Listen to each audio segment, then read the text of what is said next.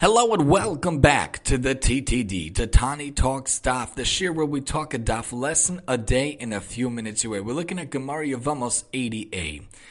Rabbi Bar Dekule said in the name of Shmuel that Rav Elezer retracted his original ruling. Oftentimes in the Gemara, we have sages that go back and forth and they debate a topic and they discuss things. They try to pro- find proofs for this and proofs for that. But sometimes in the Gemara, sometimes when we look at the Talmud, a sage will retract his original ruling, especially if he's presented with information that goes against what he said or proofs against what he said. But the idea being that of retraction in our life, so often we're holding steadfast to our beliefs, holding steadfast to what we say, and we're stubborn in our ways, we're stubborn in our words and our viewpoints. Even when we're presented information that's contrary to what we think and contrary to what we know.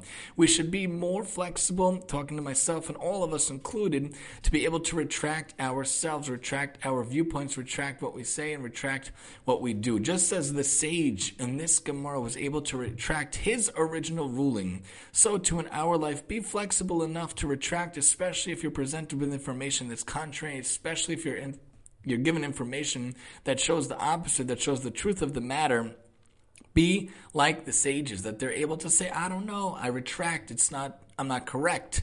The great Rashi even says sometimes, I do not know when presented with something my heart tells me, but I don't know. So too in our own life, we could say, I don't know, or I will retract, you're right, I'm wrong. Especially when dealing with spouses and dealing with family and kids and friends, it's good to have the ability to be able to retract. Join us next time as we talk Yevamos 81 here on the TTD.